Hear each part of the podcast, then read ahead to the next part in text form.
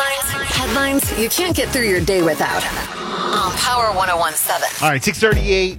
Jess, what you got today? All right, so the San Francisco Bay Area and the Central California coast are getting a brief, brief break, but the rain there has just been wild. Hmm. Now, light rain is expected throughout the weekend, but another so called atmospheric river is expected to sweep through the region early next week. Atmospheric river. adding to already impressive rain totals from earlier storms. So, on the brighter side, the Water District for Southern California lifted its restrictions on water usage yesterday.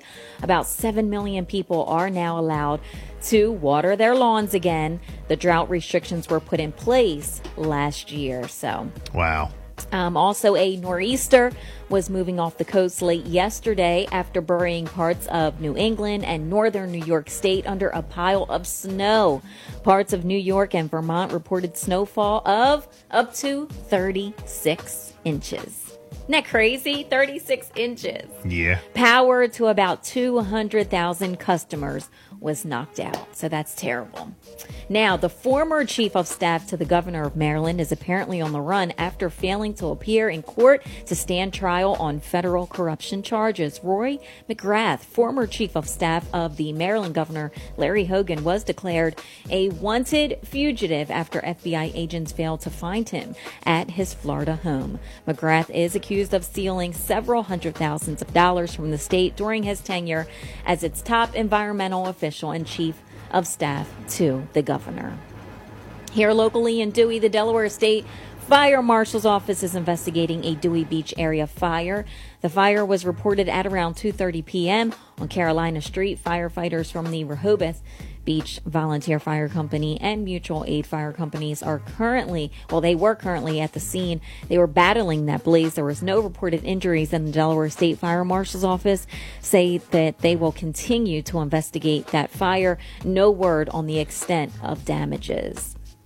The Delaware State Police are also investigating a shooting that occurred near Long Neck on Wednesday night on Long Neck Road. The shooting happened around 7:15 p.m. The Delaware State Police did confirm that at least one person was shot. The status of the victim is unknown at this time, and details of that incident are still limited, and we will update that story as soon as we get more information. And law enforcement agencies, St. Patty's Day is coming up this weekend, and they are just pushing for the importance of driving. All right, driving over this holiday weekend. If you do have alcohol in your system, um, you know, they just want to make sure that top five DUI enforcement agencies are going to be out and um, across Maryland, of course, Delaware, and they will be out catching impaired drivers. Well, So, St. Patty's Day is tomorrow, right?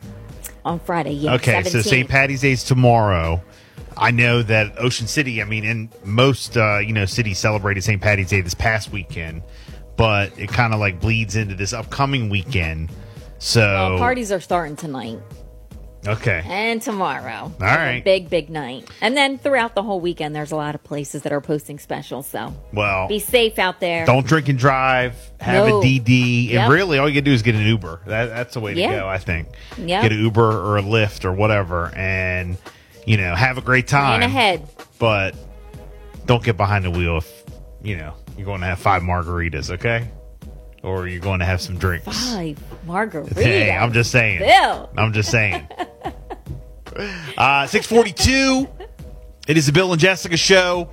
We got sports on the way. A lot of stuff to talk about. We're going to get into our NCAA tournament. Okay, It's so been Oh, very good. Keep it locked for that. Also, Throwback Thursday continues. Uh, 265. Want to hear this? Johnny Kemp just got paid